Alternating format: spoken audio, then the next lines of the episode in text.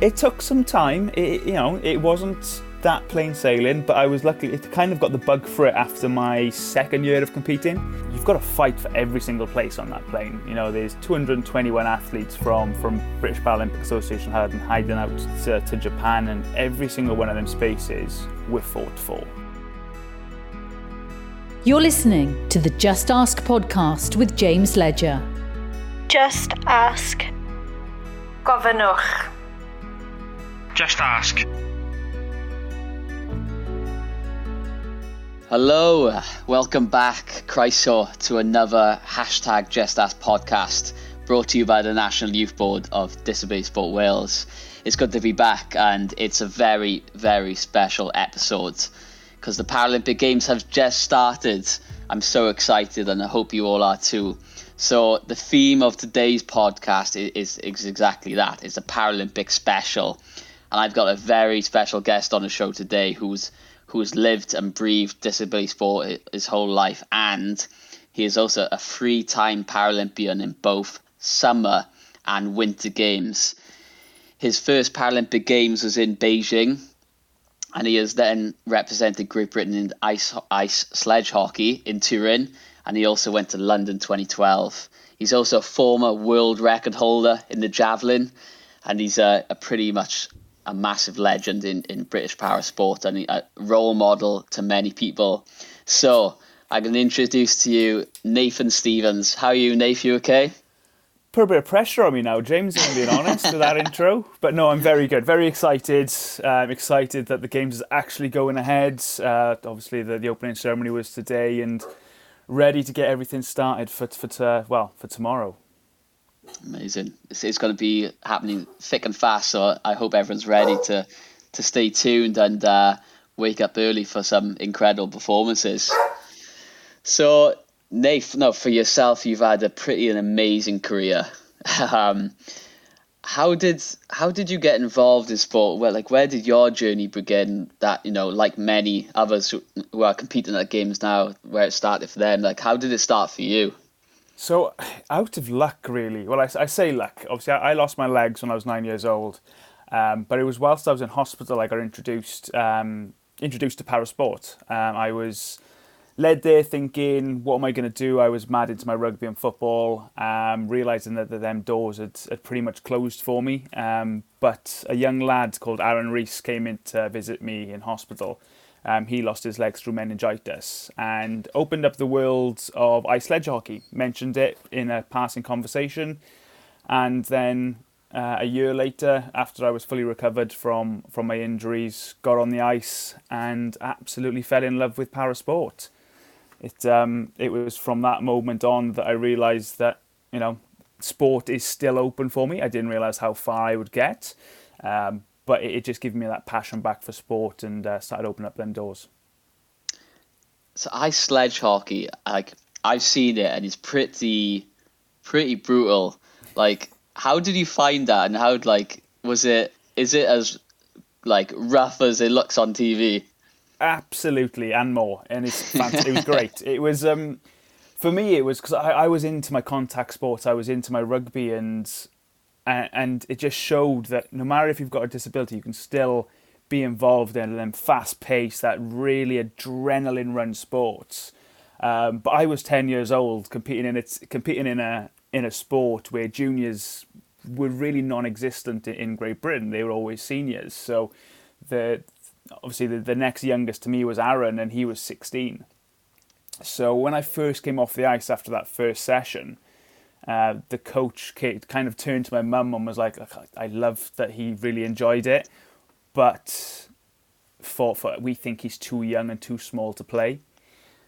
But my mum, being my mum, kind of uh, faced off to the coach and was just like, "Look, you're not stopping my son from playing this is the first time I've seen him that smiling that much since he lost his legs.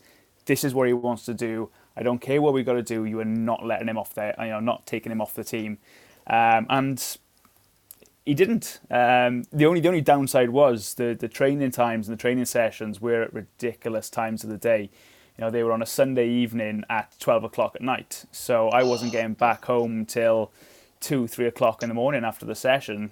But then having to go to school the next day and not only that, my dad had to then go to work, and he was on a shift pattern with Ford. So she was, my mum was after she'd confronted the coach, then confronted me and was like, "If you don't wake up for school in the morning, you aren't playing again." And so that kind of uh, kind of opened my eyes up to the world and and realized not to mess with my mum. And uh, yeah, n- always woke up for school, just ended up falling asleep in the in the boring lessons. So she didn't realize. we won't tell her. Hopefully, she doesn't listen to this. but I think uh, just a quick appreciation message to like the parents that come on the journey through sport, isn't it? Because my, my my parents are the same as well. Like because of my disability or not being able to drive, like they cart me around up and down the UK and even abroad all the time. So yeah, big shout out to the parents who who uh, who you know bring bring us on this journey as well, isn't it? You know. Absolutely, and I think it's it's it's in it's across all para sports as as you fully well know and appreciate this. When we need that extra level of support from that young age to help with equipment, help with travel, and I think it's across all sports as well, not just para sports. The the amount that parents actually do for for a young athlete coming through the sport, and then within para sport later on in the life as well. It, it's with, without them and without the the the hard work and time and effort that's put in, you know, parasport wouldn't really happen. So it's it's a massive shout out to all the volunteers and, and active parents of young athletes. It's um yeah, it's ded, ded, you know a lot of dedication and time gets put in. So uh, yeah, gr- gratitude through the roof. Yeah, absolutely. I'm I'm just glad that I picked athletics like that. We train at a relatively normal time. Whereas like I'm I'm glad I didn't do like swimming and have to wake up at like five in the morning and yeah, sledge hockey like twelve o'clock on a Sunday night. That's uh, just- I definitely picked the easy option. just happens to be a lot of equipment in, especially if you're a wheelchair, you know, a wheelchair user as well. You know, the equipment side of things is absolutely ridiculous. Obviously, with with sledge hockey, you had your sledge, your sticks, your kit. Um, obviously, I did actually do swimming, and look, the good thing with swimming is all you had to carry was some bathers and some goggles. But then I decided to go to seated throws, where you have to take your throwing frames, your javelins, your discus, your shots. You just you're carrying around 50 kilos worth of kit before you get anywhere. And my dad and my mum, bless them, they were the ones carrying it around. Yeah, big shout out to them. So yeah, touched upon it there. So from from the ice to to the athletics world and and uh, seated throws, how did that come about? through just just a multi-sports event um, and through my school. So when I went when I went moved to comprehensive school, um, I was lucky enough to go into a really really proactive school with disabilities. Uh, there was a, a disability unit attached to the school, but um, I was fully mainstream and went into to a lot of the mainstream classes. And um, just started off swimming, uh, swimming in Ynysawdre pool, and kind of got linked up into Bridgend Sharks, and um, and then it kind of spiraled from there. So I started swimming a little bit, got onto the Welsh squad for swimming, and then just got entered into a multi-sports event in Newport when I was 13, and wasn't allowed to do swimming for some reason because I'd, cause I'd swum for Wales, so I had to pick up a, a few different sports. So uh, just dabbled in like table tennis and weightlifting, um, but then got spotted by um, Anthony Hughes, who's the performance manager for Disability Sport Wales. Uh, took me aside and give me a tennis ball to start chucking against a wall, and um, he invited me up to uh, to the, the athletics academy day, and um, yeah, just kind of never looked back. So I, I was strong enough, luckily, through my swimming and my ice hockey, um, to, to be able to be quite dynamic in, in the throws, and just had um, had the apt for it, and yeah, didn't stop. So just Yeah. carried on from there. Quite dynamic, meaning yeah, becoming a world record holder. might I add in the It took some time. It, you know, it wasn't that plain sailing, but I was lucky. It kind of got the bug for it after my second year of competing. Um, so when I was 15, so it got entered into the British Senior Championships, and I think I got silver in the discus and then gold in the javelin and the shot put, uh, with taking all three British records as well.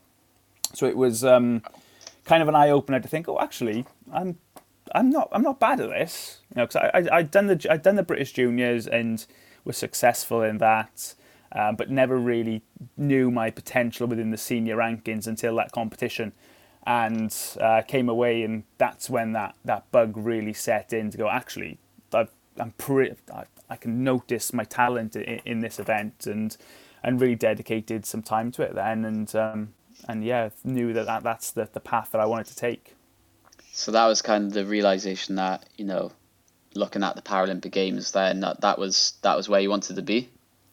Yes, it was just say it was 2004, so it was just around Athens, um, and you know I, I, was training with some individuals who who actually got to Athens. Say Claire Williams, who is a visually impaired discus thrower from from Carmarthen, and seeing her get get selected for the team and me narrowly missing out, I was just like, actually, no, I, I want to get there. I want to get to Paralympic Games, and it was around that time that um, it was it was in training as well then for for the Winter Paralympics, and it was I got selected for for the GB team, yeah, just just on an off chance in 2004 for just to be um to be a part of the GB training structure. Um, but they was on at the time they were saying like you're too young at the moment, but we'd love you to come up and, and train with the with the senior men's and the senior team, um, knowing that in two years' time and, Turin would be about I would have been um, would have just turned 17 and, and the right age for it. So um, yeah, went from there and. Uh, kind of juggling the both, still wanted to do athletics, but wanted to do ice hockey because it was my passion at the time and the sport that got me into para sport. And um, yeah, kind of doing both while still in school, uh, and then got the call from um, from the British um, sledge hockey team to go. Well, this was now in 2006 to go. We want you to be a part of uh, of the GB team, and uh, and congratulations, you've been selected to, to travel to Turin. Um, at the same wow. time, um, Commonwealth Games were out in Melbourne in 2006, and I also got a call then from GB Athletics uh, and Team Wales to go you know you've got an, your events actually in Melbourne as well. So which one do you want to do? and it was like, uh, uh can't I do both? So in 2005, I think it was, there was conversations going on. Well, how can this logistically work? You're going to be in Turin for one event and then have to fly straight from a Winter Paralympic Games to Melbourne to the Commonwealth Games. And all this was kind of floating around my head, going, "Oh my god, oh my god, what's happening? What's happening? What's happening?" Um, but sadly, um, late 2005, um, in I think it was Assen or Espoo, it was either the World Championships or the European Championships. Um, I actually got reclassified from a 56 to a 57, um, which then meant that my, my, my event wasn't in Melbourne. So I could purely, although I was disappointed, it was kind of a relief that all I had to focus on then was was Turin. Um, but then when when I got back from Turin, which was which was phenomenal. It was absolutely amazing. The games uh, for my first time. It, it, was the decision then that I had to make. You know, there's two years now before going into Beijing. Um, I need to make a decision whether or not I focus on one or still try and do the both. So. God, what a! I mean, you're a popular guy. Your phone is blown up there.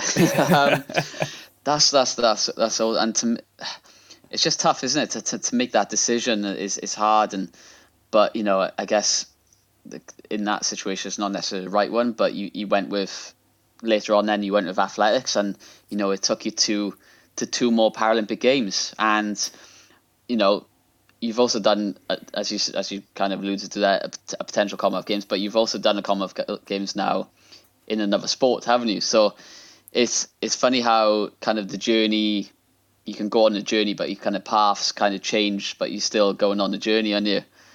Yeah, exactly, and and it, it was it like you said, it was a tough choice, but I also ultimately had know with that the, the summer Paralympics and, and summer sports within the UK are it, it, at the time, you know, I'm, trying to think of my longevity in the sport and, and what could I make a career out of. And athletics was the one that really stole my heart. Seeing the likes of Tanni Grey-Thompson come through, and, and my training partners Lloyd Upsdell at the time, and you know the, the funding structure was there to allow me to, to do it full time without the added pressure of mum and dad having to try um, drive me back and forth to Hull for, for GB training sessions for ice hockey. And you know it, it was Beijing and it, and it was London after that, so it was a, it was a no brainer to kind of stick to athletics and um, and push that as much as I could. Um, but then yeah, after I retired in 2014, um, left a little bit of a a hole in myself thinking, you know, I'm not, am I really ready to retire from sport?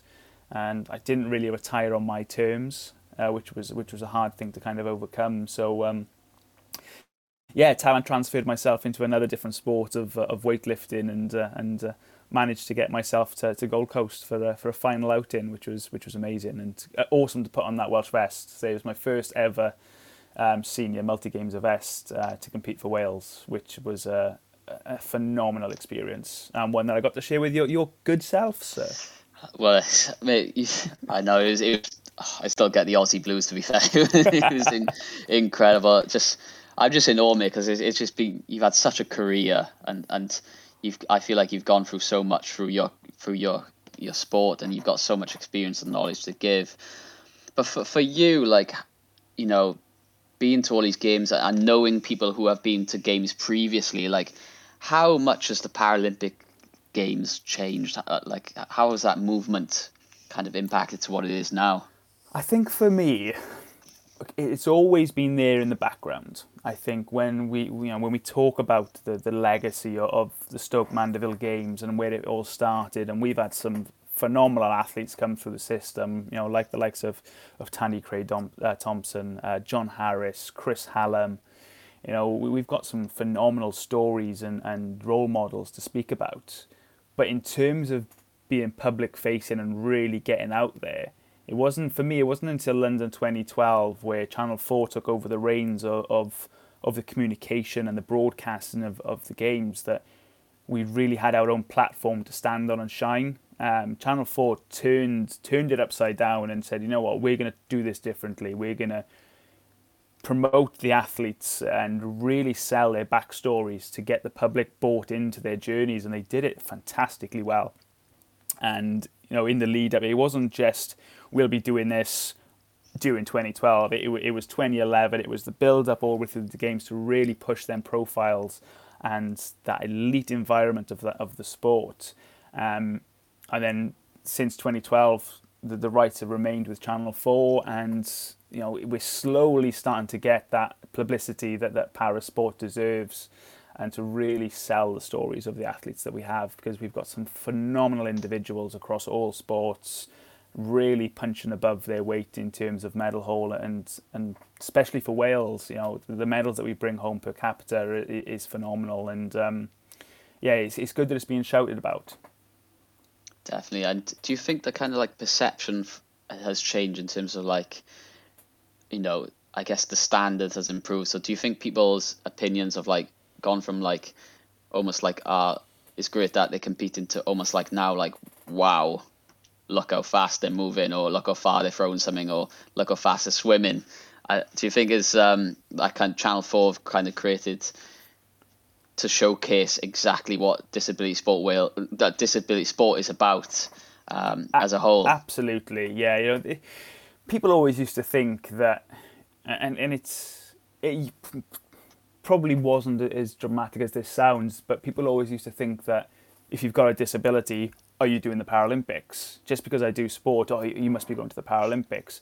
Well, now it's you know you've got to fight for every single place on that plane. You know, there's 221 athletes from from British Paralympic Association hiding out to um, to, to Japan, and every single one of them spaces were fought for. There was no given spaces whatsoever, and it just shows how professional para sport has started to become and it just shows you know how elite that training environment has to be to get there you know? These athletes it is their full-time job. They are training eight hours a day six days a week you know? It, it's it just it's got to that level where you have to. Otherwise other countries and other nations are starting to catch up to Great Britain. You know, we've always been top five in the medal table but it's getting tougher and tougher to stay there because other nations are buying into para sport and really pushing the um, para athletes into these programs and challenging for medals, which is fantastic to see. And it's it's only going to grow and get stronger.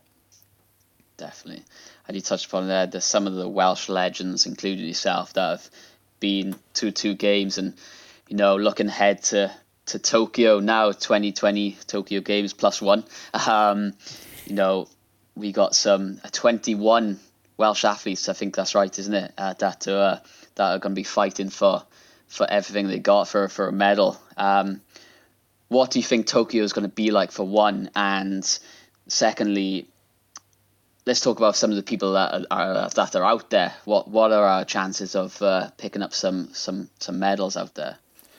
So I think it's going to be twofold. I think for the athletes who have been to previous games, it's going to be different. It's go, you know, they they they know Paralympics, especially the, the the previous ones that we've had.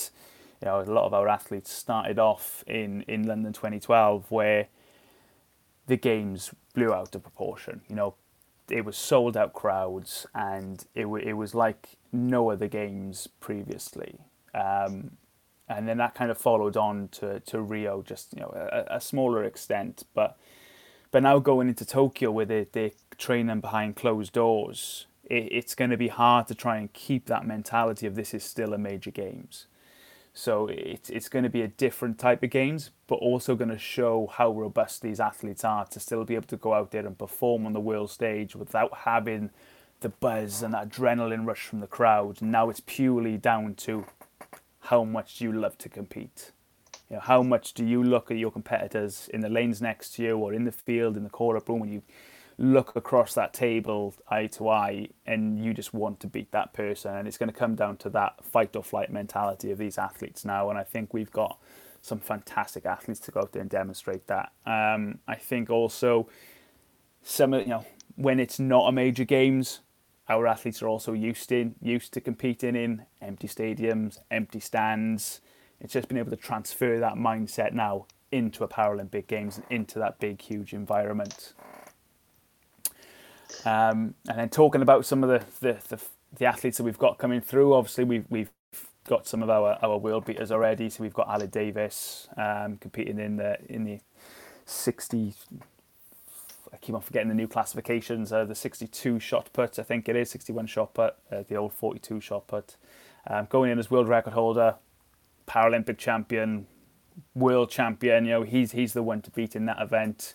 Um, we've got some new stars coming through the system as well. So we've got two newbies in, in the table tennis. We've got Tom Matthews and Joshua Stacey. Um, Tom is has already made his mark on, on the table tennis scene for many years and narrowly missed out on Rio, um, but is up there for in the medal chances now for Tokyo, which is going to be fantastic. Um, another newbie in rowing, um, Ben Pritchard, who um, came through from a triathlon program, um, but actually broke his back while while competing um, on his bike and uh, kind of trans and, and is now a phenomenal rower. He, he put he's, he's only been injured for I think it's five years, and is really making his name name for himself in the in the um, in his classification within rowing. Um, talking about some other ones, obviously I've got to be a little bit biased. I've got two athletes competing out there myself, um, Harrison Walsh and Harri Jenkins. Um, Harrison competing in the 64 discus, uh, which is a very, very highly contested event uh, with Dan Greaves, who's another GB athlete competing, uh, but also got some very, very strong Americans um, um, who are world record holders. Um, it's, it's, it's, Campbell who's who holds the world record at 65 meters. Uh, so there's there's a few in that group, and then um, Harri Jenkins, who was on who who was on one of your uh, podcasts before. Um, so he's going in there, competing on Monday in the T thirty three hundred meters. So it's uh, it's going to be an exciting one. But again, so we like you said, we've got twenty one phenomenal athletes across twelve different sports. So we, we you know we're going to have a, a busy old uh, time sitting in front of the telly watching them all at silly o'clock in the morning. we want changes for the world, though. Eh? I definitely not. mention it there. Like we we've had I think we had Tom Matthews in the table tennis on the show. We've had Harri Jenkins, and we've had James Ball in the in the paracycling in the how tandem. Can I forget, how can I forget James Ball? Mr. Ball, yeah, yeah, legend. Um, so yeah, no, it's it's so exciting, isn't it? Twenty one athletes from Wales. That's I think I think that's a huge credit to to disability sport Wales as a whole and the kind of pathway you guys are kind of creating to that elite top tier of, of sport. You know, this is this is the pinnacle, and this is what they dedicate their lives to. Uh, Nate, it's for for people for people listening. How do you you know because you've been there, you've done it. Like, how do you mentally prepare yourself for what is the biggest stage of them all? It's well, at this time has been a five-year cycle. It's been five years to prepare themselves mentally for these games, and I think this games is going to be different in the fact that I think the majority of them will just be happy that they're there. You know, it, it got cancelled last year, and they had four years of planning, juggling their lives, planning their schedules around competitions, training, missing out on family events to to really be selfish and, and focus on themselves, and for that to get turned upside down, and then that the anticipation of is the games actually going to be going ahead. For now, them to be out there in the holding camp and moving into the village, I'm hoping that that, that, that excitement will just will just prepare them for it. You know, there's going to be some athletes who are going to be extremely nervous going into their events. Um, but what I used to do, and it's what I've told um, told my um, Harri while he was out there, he, he was, it's you can't focus on your race day until the race day. The, so you've still got, well, Harri's now, let's take Harri for an example. He's got a week now leading up to his event. Take it day by day. Focus on your daily routine. Focus on the things that you can control in that moment. Know when you need to go to sleep. Know when you're going to eat. Train at a sensible level. You don't need to overdo it because you're on that time now that, that it's make or break. And just enjoy it you know, you're at that pinnacle of your career, you're at the major events, and you should know as an athlete at games that you have done everything that you possibly can to go out there and perform. And it's trusting in that process, trusting in your coach to know that you've tapered right, your training's been right, and just leave it all on the start line, leave it all on the court, leave it all in the circle, leave it all in the pool. And when you leave your event, just make sure that you've done everything that you possibly can. Wow, God, it's exciting! I, I can't wait. I can't wait. It's going to be a really interesting, fun couple of weeks of, of sport, and, and I can't wait. I guess my last question, Nate, um, a bit of a fun one. Do you have like, but apart from yourself competing at the games, do you have a, a Paralympic highlight or Paralympic memory that that like really kind of truly inspired you or, or, or a moment that you think oh, that was amazing? Oh, that's a tough one. I think for me, Beijing, Liz Johnson's gold. Um, nice. I think what Liz had to deal with going into Beijing, I couldn't comprehend the mental strength that she had to go through. Um, so Liz lost her mum just before heading into Beijing, and she went out there and absolutely smashed it. And for me, that is how strong of an individual you have to be mentally, physically, emotionally to go out there and put yourself first and realize why you do your sport. And that that stuck with me, you know, ever since the games. And um, and I just hope that you know the athletes go out there and, like I said, know why you do it. You know, know why you put in the hours. Know why you put in the the, the dedication when it's miserable outside, especially for the likes of yourself who you know train outdoors. I, I'm retired now, so I don't really have to worry about that.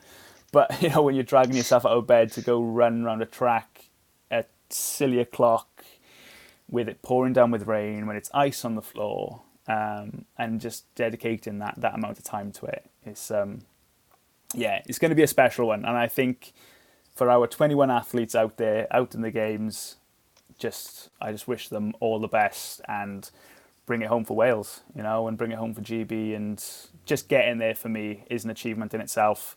So, and for the the new athletes, for the, I think we've got eight first time uh, Paralympians out there, just go and enjoy it you know, it's just the start of their journey. And um, yeah, I wish them all the best. And I second that. That oh, incredible. No, thank you so much, Nath. I think that's such a good insight into uh, that really kind of in depth look at how the athletes will be preparing for their events and and a kind of an overview of the Paralympic Games and how it's changed and how what it means to you because you know you can see you can hear how, how passionate you are about, about disability sport and what sport has done for you. So it's absolutely incredible.